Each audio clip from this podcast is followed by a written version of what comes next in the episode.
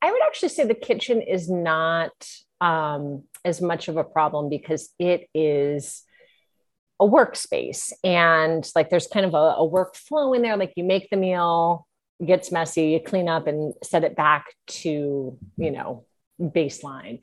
For us, surfaces are definitely an issue, whether it's like the coffee table or the console in the entryway, like stuff gathers on those horizontal surfaces, no matter how diligent we are. Um, and that's one of those things that's like constant maintenance. Hi, this is Denaye. I'm the founder of Simple Families. Simple Families is an online community for parents who are seeking a simpler, more intentional life. In this show, we focus on minimalism with kids, positive parenting, family wellness, and decreasing the mental load. My perspectives are based in my firsthand experience raising kids, but also rooted in my PhD in child development. So, you're going to hear conversations that are based in research, but more importantly, real life. Thanks for joining us. Hello, hello. Thanks so much for tuning in. That is the voice of Laura Fenton. You heard in the intro. She is my guest for today. She is joining me in conversation about living smaller. Now, don't worry, I'm not going to try to persuade anyone to sell their house and downsize. But as we downsized, I really appreciated Laura's resources, especially her book, The Little Book of Living Small. Before we get into today's episode, here's a quick one minute word from our sponsor. The sponsor for today is Prep Dish. If you're anything like me, you're probably wondering why would I need Prep Dish, a meal planning service, when there are an abundance of recipes at my fingertips? Well, that's just the problem. There are an abundance, thousands, maybe millions of recipes on the internet in those dozens of cookbooks stacking up in your kitchen. So many that it makes meal planning overwhelming. So, if you've been avoiding meal planning or feeling this decision fatigue, this might be for you. With Prep Dish, you'll get an email right in your inbox each week with a printable PDF. It's a three page PDF. The first page is your grocery list, the second page is the prep day list, and the third page is the dish day list. I can say that personally, it takes such a load off for me. If you want to give it a try, go to prepdish.com forward slash families and you'll get two weeks free. Again, that's prepdish.com forward slash families, and you'll get two weeks free. All right, back to today's episode. Today I am chatting with Laura Fenton. Laura is a writer and an editor. She's the author of The Little Book of Living Small and has a brand new book coming out this year, too. If you are in search of a lighter, simpler life in 2022, I hope that this episode brings you some hope and inspiration. Without further ado, here's my chat with Laura. Hi, Laura. How are you? I'm well. How are you? Good. I'm glad to have you here today. Thank you for having me. I'm excited to uh, talk about the start to the year. Yeah. So I feel like New Year, a lot of people thinking about decluttering, getting rid of stuff, living smaller. So let's just start. If you could just tell us a little bit about you and your journey and your lifestyle. Absolutely. Um, well, my family of three, we live in New York City and we live in a relatively small space. Um, our apartment is just about 700 square feet. And so we, um, clutter is definitely something that is like a daily battle. I wrote a book about living in small spaces called Living Small. And this is a topic that I've been really interested in because I love living in a smaller space. I think it is really beneficial in a lot of ways. It saves you money, it is less to maintain.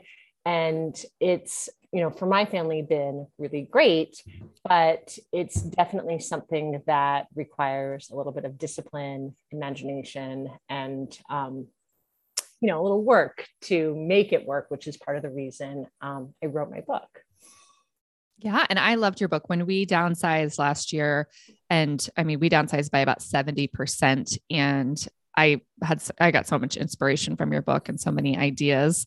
I loved seeing all the different case studies of the families living smaller and seeing the pictures, I think really helps me to visualize it, to see how it works. Because honestly, before we downsized, you know what was my inspiration for living small? What I thought it looked like was the um when you walk through IKEA, those little demo rooms.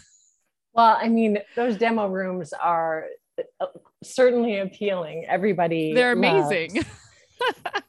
well, you know, that was something that like when I set out to write this book, part of the reason I wrote it was because I was really frustrated.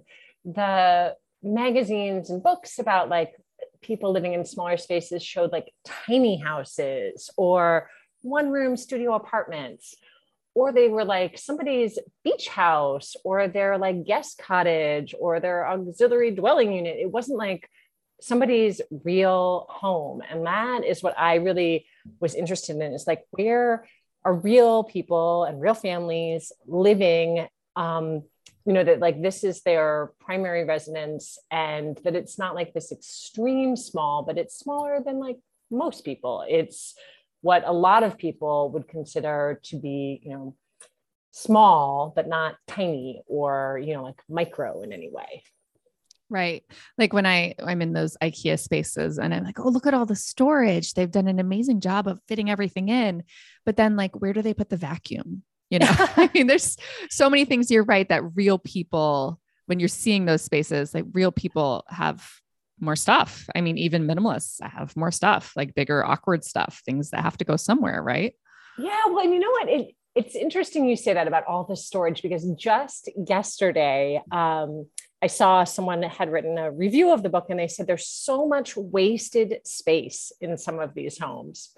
Huh. And, I th- and I thought to myself, I was like, you know, like wasted space like that's such an interesting idea like for me the goal is not to fill every space right? That like those ikea worlds where like every corner is outfitted with storage like it's not a real reflection of like how people live. Like you do actually need some breathing room some empty space like some corners of the home that aren't maximized to the you know 10th degree.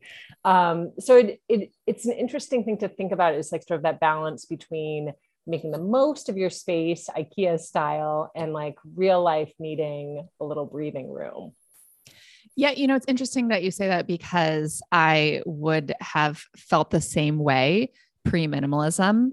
Like I just would see an empty space on the wall and think, I need a piece of furniture there.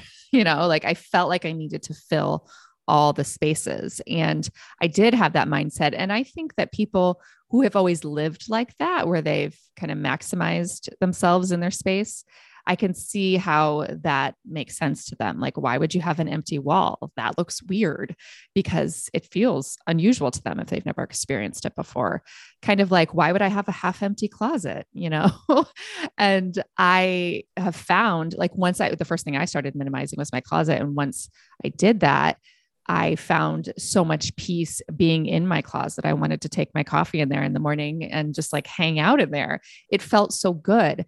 But I didn't know that until I tried it. So I don't know. I wonder where these people are coming from, where their starting point is. Yeah, when it's um, the closet is such an interesting. We just did like finally tackled our big shared closet in the apartment, and I like I, I have that same feeling right now where I want to go in there and just like it is like the piece of our apartment that is in order right now, and it's such a good feeling when you like take the time to pull out the excess and make sure everything is like in its place and its home. Um, and I guess you can't experience that feeling until like you've done it, like until you've yeah seen what it feels like to pull it back and live with a little bit less. Right. And that's why I always encourage parents to do what I call a toy vacation with the toys, which is tell the kids you're sending the toys on vacation, get the globe out, have them pick a spot on the globe, pack the toys up in the suitcases, and leave like 10 or 15 see what it feels like living with less, see how they play different living with less. You don't have to commit, but that, eh, because for me, that experience of living it and feeling it, it just, it was transformative for me. It felt addictive. Absolutely. You, once you feel, um, like a little bit of room to breathe, it, it's something you want more of for sure. Yeah. And it has to be in your own house because the feeling you get when you walk into hotel, uh, the feeling that you get when you walk into a hotel room and it's empty and peaceful and feels really calming, like that isn't something that you really anticipate you're ever going to experience in your house. I mean, you're not going to really experience that in your house, but I think in order for it to feel real to you, I think you have to do it in your own house. Well, and I think everybody has different levels of uh, comfort of like how much stuff is right for them. That's definitely something I saw um, working on the book. We were like in real people's homes, photographing them, you know, seeing not just like the pictures, but like what it's like to be in there. And um, we intentionally showed a range of homes from like one family that was like truly minimalist, like white walls, no clutter. It was like that sort of archetypal minimalism to like some people who had like a lot of stuff in a small space. Um, one woman in particular was like a, a real collector, and different people have, you know, like different experiences of space, and only you are going to know like what's the right amount of stuff for you. Yeah, I agree. And I think that you have to kind of feel it, right? And I oh, people will say like, "Oh, how many toys should I have? How many shirts should I have?" And I'm like, "Well, declutter. If it still feels like too much, then it's too much for you. There's no magic number for each person, but you'll know how you feel in that space. And if you still don't feel comfortable, if it still feels like too much, then it's probably too much." Yes, Deb. I think that's good advice. Right. So in your house, where like what parts of a smaller space do you feel like are the most challenging to live? Like do you feel like your kitchen is always really crammed or are there any spaces like any pain points? Um, you know, we I would actually say the kitchen is not um as much of a problem because it is a workspace and like there's kind of a, a workflow in there like you make the meal gets messy, you clean up and set it back to, you know, baseline. For us, surfaces are definitely an issue, whether it's like the coffee table or the console in the entryway, like stuff gathers on those horizontal surfaces, no matter how diligent we are. Um, and that's one of those things that's like constant maintenance is trying to yeah. make sure things aren't filling our horizontal surfaces. Um, and then in this lovely wintry season, our entryway with the boots and the mittens and the hats and the coats and all of that is like again the daily battle. That's the the place that it needs constant attention. Yeah, I feel all those things too. And the the horizontal spaces are so challenging. Um, when we moved into our first home in New York, the one that we sold last year, um, we bought some of the furniture from the previous owners. The owner was a designer, a fashion designer, and she just had beautiful taste in, in housewares too. And we were sort of buying from a distance because we lived in Texas and she was downsizing. So she offered to sell us the furniture and we bought several pieces of the furniture, not really understanding the scope of it as much. We saw just kind of a quick picture of it and we're like, okay, sure, it looks great in that space, saves us buying stuff. So we bought it. And one of the things was this gigantic farm table. And we love it, but it's so big. I think it's like 90 inches. I don't know. But it is, I can't even tell you how challenging it is every single day to try to keep it. I don't even try to keep it clear. I just try to keep it like half of it clear. and that's kind of what I'm settling with. Well, and I think, you know, like that is one of the things too about living small, about living a minimal life is that there's like this big work of getting to what's comfortable to you. But then, like, the reality is that it's ongoing, right? Like, you yeah. have to chip away at it every day. Um, it's like it's not like once you've decluttered and once you've minimized that like all your um, problems of clutter and mess go away. It's you know just that it's easier at the end of every day to like get back to um, you know how you want to keep things. Um, and like i'm looking around my apartment right now and like we didn't do that sweep last night. And you know like it shows but one of the things i love about living small is that like when we hang up i can probably get the whole house back looking like ship shape in half an hour and yeah that wouldn't be true if we were in a bigger space. Um, and that just like having a smaller space, having less stuff, it makes it easier to like do that daily maintenance um, because there's there's just less to clean and tidy. Yes. And when we moved into our rental, we had a 36 inch round dining table. And the thing that really struck me the most was how easy it was to wash that table. Like it took like three swipes and the dining room table was clean versus our 90 inch farm table, which is just uh, mostly dirty because it takes so long and so much effort to wash that bigger table down. So I think just like the cleaning of the spaces looks so different in that aspect. And my daughter's bedroom is very small. It's like eight by eight, probably, probably not small in New York, New York City terms, but um, she she is our messiest person in the house right now and she gets it from me and um i had kind of contemplated giving her the bigger room because she has more stuff and she collects more stuff and maybe she should have a bigger room than my son but then i was like you know what the bigger room she has, the more stuff she's going to have, the more mess she's going to have. So I'm very grateful that we've given her the smaller room. And um, the other day it was a disaster, and we set the timer for one minute, and in one minute, she and I cleaned it top to bottom and it looked like brand new. Well, and that, I mean, that's a lesson for like our little ones, but also for us grown-ups too. I mentioned that we had, I just tackled like our biggest closet that we have in our home. And I had like actually set aside a whole day to do it. I was dreading it so much. And then when I finally did it, I like I took everything out, I cleaned, I pulled out the things we needed to donate, it only ended up taking me three hours. And it had been this like task that I was dreading. Like I knew I needed to deal with it. We've been here for like seven years and haven't really ever like done a really big sweep out of that space. And realizing that like some of these things take a lot less time than like we're imagining they're going to take to do. Yes. Did you find that the things in your closet didn't were things were kind of just like a hodgepodge of stuff, not necessarily just your clothes and your shoes? Were you using that as kind of a multifunctional storage space? Yes. And it also had become like the repository of delayed decisions and actions. Um, for example, my son is almost six and a half and i had a giant bag of baby blankets and like infant towel you know bath towels that i've been meaning to donate for i don't know three years um, that had just sort of like gotten shoved into the back of the closet. So there was a lot of stuff like that or a favorite handbag that like needs a repair that like had gotten lost in the shuffle and not been used and not been fixed in all this time because I couldn't like literally see it.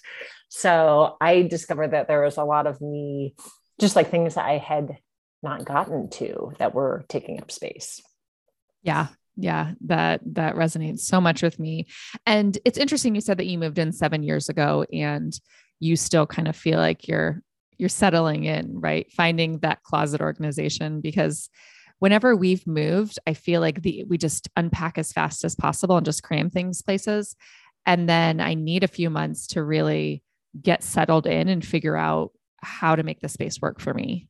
Well, and I also think that's like the season of life we are in with young kids. You know, like our families' needs have changed so much and so quickly over these years from like me expecting a baby to like now having you know a elementary school age kid. And add on top of that the strangeness of these last couple of years when school has been remote when you know we've been working from home like there has not been a period of time where like it was just like everything stayed the same and our needs were constant. So I feel like that's part of it too is that you know everything keeps changing. Yeah, I do agree with that and I think as as kids grow especially in the early years because they change developmental stages so fast that their needs change, their stuff changes, just like the turnover of clothes from every six months outgrowing something. I think, yeah, that, that is a huge, huge piece of the accumulation of stuff. And then the aspect of letting go of the sentimental stuff. Do you struggle with that? Yes and no. I think that I'm, I fall on the least sentimental side of things. Um, I that's not a big struggle for me personally, but we, you know, some of the struggles too are like figuring out um, the timing of when to let things go. Like my son hasn't played with his like, you know, the big trucks in a long time, but he really isn't ready to let them go yet. And um, you know, it's not like a little tiny junky toy I can spirit away. Yeah. There, you know, we're we're waiting for the moment where he's ready to say, like, okay, it's time. Um, so there's, you know, that for us is like the, you know, balance of you know respecting what he's ready to get rid of versus what i'm ready to get rid of. Yeah. Yeah. And that that can be challenging for sure.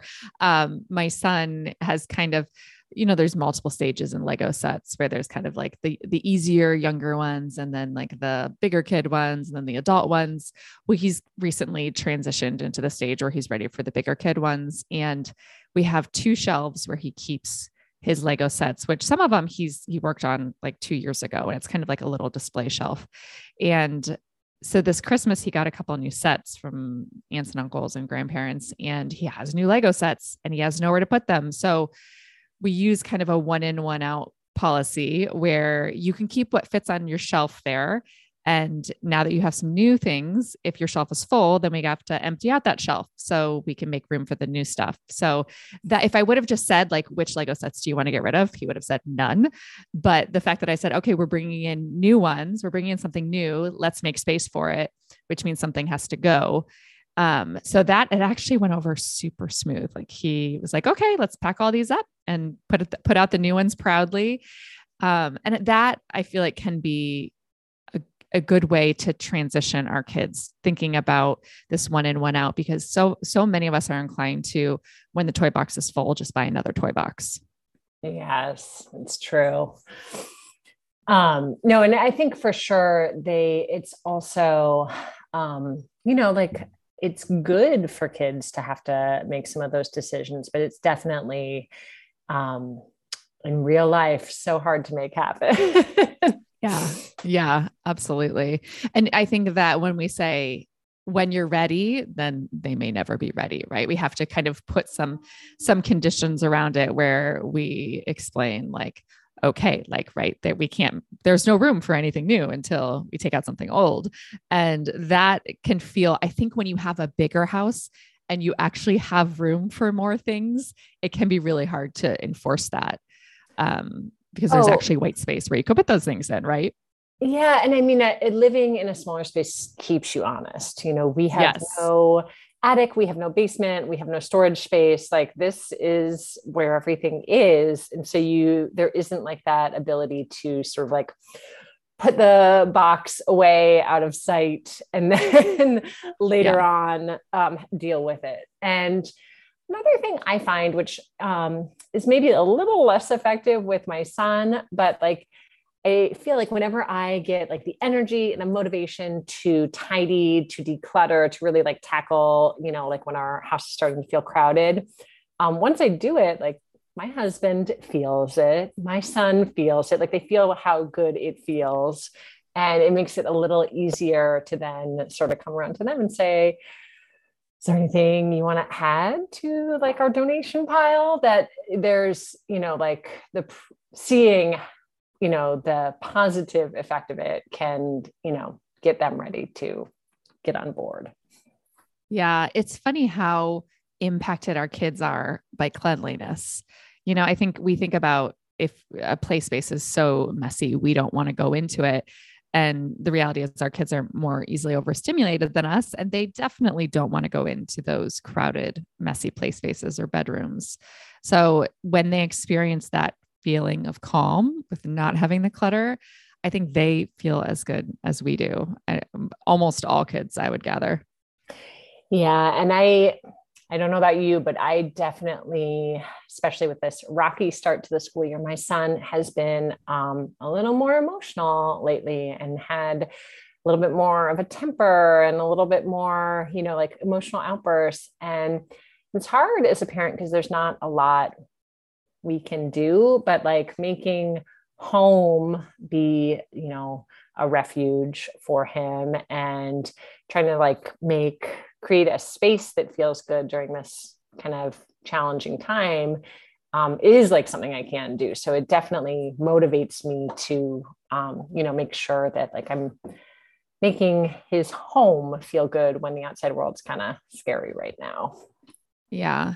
Did you at all during COVID think that you might want to move to the burbs to a bigger place?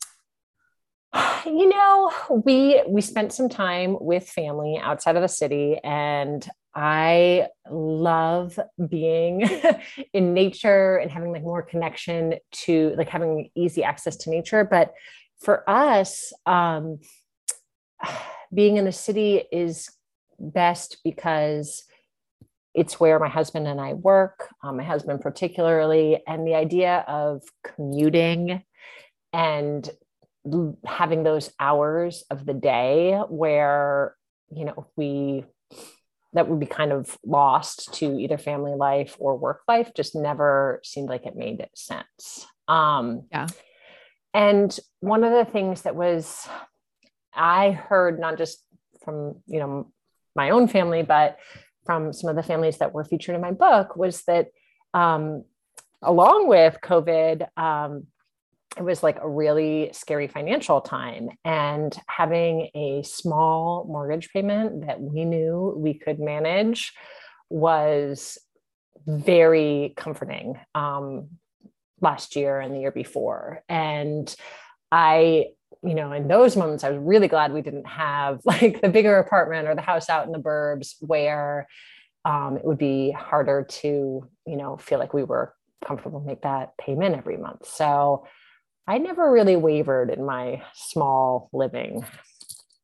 Yeah, a lot of people did though. So we live sort of on we're 1 hour on the train from this from Grand Central and so it's i most people feel like that's kind of the farthest they would commute so our town i would say is like 50 50 commuters and other or non-commuters a lot of people working at home it's always been a lot of people working at home but during the pandemic a lot of people um, moved out from the city or uh, the demand went way up oh, yeah. for the suburbs. And it just seemed like there was kind of a, a mass exodus, which is it slowing now? You know, I mean, we we had a lot of friends leave the city um, for sure, and we have others who have told us they're they're headed that way too. But it's hard to know if that is related to um, the pandemic or if it's also just like that season of life where you've got yeah. kids and you are ready to you know like get out of town um, but i think even if somebody is considering you know move um, the thing that i always like encourage is to like try and figure out like what is like enough for your family um i our culture is really like wants you to stretch to get the biggest house you can. And um, even like my own super sensible parents like felt like we should be getting a bigger apartment. And you know i feel like it can sometimes be good to just sort of take a step back and be like what you know like what is really what we need um, because once you've committed to a big house, especially if it's a house you're buying and like the bigger mortgage payment and the maintenance of a big house and the maintenance of a yard that goes with a big house, like it can be a lot. Um, and so, like, trying to, it's not necessarily about always like the smallest space and staying in a small space no matter what it's about like trying to find like the right size space for your family Right. And I was talking to someone yesterday who recently started listening to the podcast and is really inspired to simplify everything. And she said, "But we're building this bigger house. We're halfway through building a bigger house, and I'm wondering should we should we stop?" And I I think it's possible to live small in a bigger house and have a lot of white space. What do you think about that? Absolutely. Um, and it um that she's in an interesting place right where like the big house is coming um but i um talk in the book about sort of for me, I talk about it as test driving tiny, like all the ways you can sort of start to live smaller in a bigger space. Um, and that is a really good exercise. And like to do the work of like maybe you have that guest bedroom that's like full of stuff, right? Like we all have stayed in that guest bedroom, or maybe, you know, like we have that guest bedroom to like take the time to go through that room like pretend you don't have that room um, where would you put all of those things that you've shoved in there and forgotten um, and if you do that work and like declutter that room you're then creating what you described before like that hotel experience for anyone who does come visit you to like really give them like a beautiful welcoming breathing space um, so you I think there's a way to do it. And, you know, like to then explore from there. Um, Shavonda Gardner, who's a blogger and a designer who is featured in my book, um, something she told me about her family's downsizing, which is always like stuck in my mind, was that uh, she and her wife had a house that was double the size. They were in like a 2,500 square foot house and then downsized to about 1,200. And she said, you know, like we had two living rooms, we had an eaten kitchen, we had a dining room. She said, we were like just we had a whole room that like had no furniture and we felt like we had to fill it. And um, i think like of that feeling which i've never personally have but like to resist it like you don't have to fill every space. And just because you have the space doesn't mean that it it has to be filled and that maybe you have two of everything. Maybe maybe you have some empty space where like the kids can run around and get the energy out in these like cold winter months. Um, yeah. Yeah, I agree.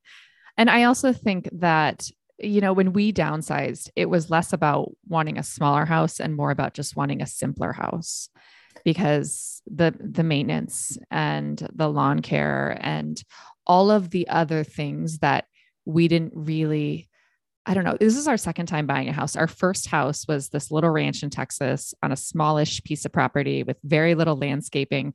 It was easy and it was our first house and it was all we knew. So then when we bought our second house, we didn't know about all the complexities that can come with a bigger house on a bigger piece of land with more landscaping and more stuff to maintain. So I think it was just we kind of took it for granted that home ownership was fairly straightforward and it's not. Not all houses are created equal and some are more complicated than others.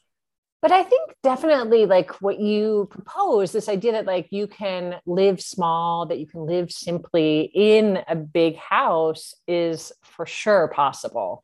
And yes, if like you have the beautiful old Victorian with rose gardens, like it's always gonna, you know, like yeah. there's always gonna be maintenance. um, but there's um the same exercises of like what is essential what do i need um, what do my children need versus like you know like what is like taking up what what are we having to maintain that isn't serving us um, like that could be applied to any size space that you might live in. Yeah. And also how do you like spending your time? Like some people love shopping for furniture and decorating and redecorating and renovating. And that really excites them. Like for me, I just want a house to live in that I don't ever have to think about. Like I just want it to work for me. And maybe that's my season of life too. Yeah, one, I definitely um, feel like I've been on a journey there where, like, I, as a younger person, like, one of my favorite activities on the weekend was to go to the flea market and, you know, like, look for things for my home. And that you know is not where i am now partly because like we've furnished a home we've you know like filled it up. Um but it so like at a certain point your your home is you know like you're done building and maybe that's when like it starts to be the other side of the curve where you're paring back. Um, but there are plenty of people who are passionate for like home decorating and renovating who like do that in a way that is simple and manageable as well you know that that's possible too i think Yeah. And I, I, think that it's to each his own, right? Like if you enjoy that and you want to take on a project like that, I think that's wonderful. Uh, but also knowing your own limits. Like I didn't know my own limits. You know, I thought that I was going to enjoy all these things and taking care of all these things. And I just, I found out that I don't really want to be a house manager. I just want a bed to sleep in and I want to know everything the heat turns on when it's supposed to turn on. Um, I guess I value reliability more than um, the joy of of homeownership that some people get through the the fixing it up and the and the making it very special to you. But I don't know, maybe someday I'll feel differently about that. Well, and that, you know, it's interesting too, because I don't think there's any way to figure that out unless you do it. Yeah. yeah, um, that's true. You know, because like I, I think like in my mind's eye, like would be more of that person um, but when it comes time for the weekend, like what I really want to do is like get outside and go on a hike with my family or go running by myself or, you know, like bake a cake. I'm not interested in like DIYing or home improving, even though that that's like what I write about every day, something I am passionate about. It's not really how I want to spend like every last bit of my free time. Right yeah, my husband in our previous house, there was so much landscaping um, that he always felt like he should be dealing with the landscaping, like the the vines growing into the garden that needed like chopped away, and he always felt like he should be doing that. And now there's no, there's no, it's not looming over his head, right? I mean, there's like sure, like maybe a couple things we could do here and there, but it's not a big deal um so it's it's not that constant feeling that like you should be doing something else. You can actually relax and go for a hike or hang out outside and not think oh i should be landscaping or i should be painting or working on this. So i think that i find that we we find that to be a nice part of living in a simpler house and a smaller house. Um, well, it's funny you mentioned that. When my parents moved back to the East Coast, they were looking for a home and I encouraged them to look at condos, um, which they were sort of not interested in.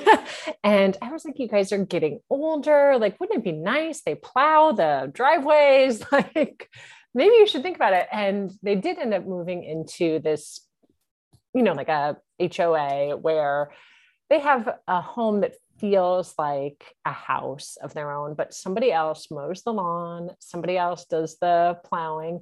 And my mom can like put all of her energy that like she loves gardening into the actual garden and not have to do like all of those sort of maintenance tasks. And it, you know, it brought her so much happiness that she had this idea that like she was like the homeowner who wanted to do it all and then discovered that you know she didn't late very later in life yeah.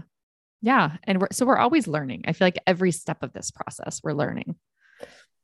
Yeah. And I, I think that it's, um, it's worth learning and it's worth doing the work you know like i when i do summon the energy to um, work on my home like it, it always rewards me um, but figuring out like ways to make your home not be so much work is also like part of the puzzle yeah Absolutely. So, do you think that your son is deprived in any way growing up in a smaller space with less stuff? Well, he would tell you that he is deprived of as many toys as his friends have. yeah. No, I don't think so. Um, I think that he's, you know, enjoying a very enriched childhood. Um, there's definitely like, and I think any other city parent would agree that like there's a little bit of a feeling of like oh i wish we could he could be in nature every day. Um, but in the actual sense of like our home being smaller i don't think he's missing out. Yeah okay. That's that's a good perspective because i i also my kids have a couple times it's not a really big thing but a couple times they've mentioned that other kids have more toys and it again it hasn't really been something that's stuck or turned into um, an issue but I do think that you know if other kids like my my daughter has this obsession with Gotta Go Turtle. Um, a lot of people who listen to the podcast know that she wanted it for Christmas, and I said no. Um, she's still talking about it and still saying like I wish I had Gotta Go Turtle. I can't believe you didn't let me have Gotta Go Turtle. Um, so I think that like there's always going to be something that they want, right? And like that somebody else has that they want. So if other kids have like the Paw Patrol toys and they don't have the Paw Patrol toys, then another friend is going to have um like the this Lego set that they don't have. So I think there's always going to be something that other kids have that they want. That envy is always going to be a factor and if we try to chase it, like we're never going to catch it. Yeah, and I I think that one of the ways that became clear to me was actually in the last couple of years we haven't really been inside like a lot of other people's homes the way we were when you know like we had more indoor play dates and um so it's not like a for my son it's no longer like there's rarely like a specific toy he has seen and wants and he still wants right? Like he he just wants another toy you know? Like and i think that's part of the age. It's like they you know they delight in toys. A new toy genuinely yeah. makes a toy a kid happy. Um but like you said like if you keep chasing it like you'll you'll be buried in toys. Um yeah. and so it's you know it's about like you know trying to find the balance. And you know if she keeps asking i remember my son uh, two years ago there was it was a paw patrol vehicle carrier that he had spotted in a catalog that came to our house you know unbidden. And he talked about it and he talked about it and he talked about it. And like finally i broke down and got him that thing and you know like that was like you know because the want had stayed so long it became the thing that we finally said okay fine we're getting it. And then was it worthy? Like did he play with it? Yeah some. And that like also fell into that category of like then there's this big toy he's not ready to right. part with.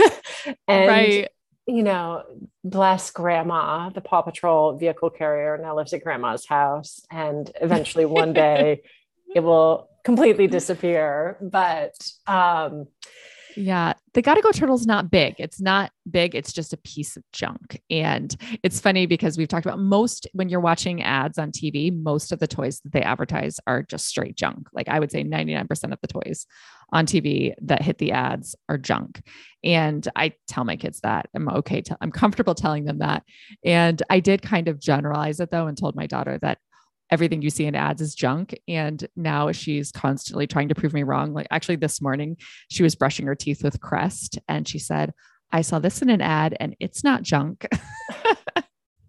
so um, always eating my words. well, I do think, I mean, our kids also figure out how to like push our particular buttons. right. You know? Yeah. Um, and I like I'm on this journey to try and be a minimalist, to try and be less of a consumer. And like my son is like 100% maximalist. Like he's, you know, like literally obsessed with money. and, you know, like that's, that's who he is right now. and that's yeah. okay. It's okay, you know, and like I think he's, he's fine living in my minimalist world. Yes. And I think that some people would take that as, oh, I've done something wrong, or I haven't taught him something because he has those wants. And I don't, it's not that at all. That's just, you know, part of growing up and like wanting to learn more about the world and be a part of the things that look interesting. And I don't know, I, I wouldn't personally be triggered by that as some people I think are, but um, I love that you're kind of keeping on your own path, despite the fact that he might not necessarily be inclined to join naturally with you. Well, and I think it's like, how do we indulge it? You know, like it's picking the moments and, you know, like letting him, you know, still live out his joy. And then also just like modeling, modeling, modeling, like who and what we hope he'll be, you know, and showing him that, um, you know like what we value um he, the like with his interest in like how much things cost like he's very conscious of it now he's always asking how much things cost and he was pretty astounded when he found out how much ice skating cost the other day. And my husband was like well this is something i'm really happy to spend money on. Here we are like we're we're outside yeah. we're getting exercise we're having fun and um, that you know just trying to keep talking to him about it and tell him what we think um, hopefully the message will get through yes And I do think that sometimes our kids are going to veer off in the other direction. Like I have one minimalist and one maximalist, and I'm positive that my maximalist is going to grow into her teen years and early adult years into a lot of clutter and then find her way out of it, kind of like I did. Um, and maybe that's just going to be part of her journey. And if it is, like, that's okay. Yeah. And, it, and like, we're like the other thing, like people sometimes get mad when I write about this or talk about this, but like, you know, like we're still the grown-ups, like, and we're still the boss. And, you know, like I do sometimes spirits toys away that my son doesn't know have left the house and you know like i am editing for him and i am saying no to stuff and like i feel okay with that because like you know i'm the grown yeah. up yes yes uh, i like to say if you've gotten them into this mess then you need to help get them out of it yes. so i think we do have a responsibility to give them only as much as they can handle and sometimes we get carried away and we give them more than they can handle and the result is that it's chaos and we also need to take the responsibility to help to scale back and manage that. And it can feel scary, but it also is important. Yes, absolutely. Well, thank you so much for chatting, Laura. I'm excited about your bunk bed book that's coming out this spring too. Thank you. That is actually was 100% my son's idea. So I got to give him credit there. Aww, um, but it will sweet. have 115 um, bunk beds, loft beds, other kind of cozy sleeping nooks. And um, it's really just like a joyful little look at whimsical sleeping spaces. So a little different. Does he have a bunk bed?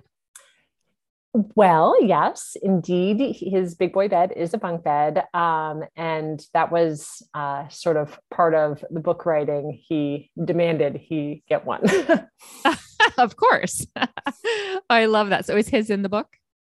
Um, it will not be, but uh, it will it will be revealed around the time of the book. Oh, exciting. Sounds good. Yes. Cool. Well, yes. thank you so much for chatting with me today, Laura. Thank you for having me today. It was nice to chat with you and uh, has me motivated to get a little home simplifying started for the new year. Oh, likewise, likewise. Okay. Thank you. Thank you. Have a great day. Thanks so much for listening. If you want to get in touch with Laura or get her book, go to simplefamilies.com forward slash episode 292, and you'll find all the links there. As always, thanks for tuning in and have a good one.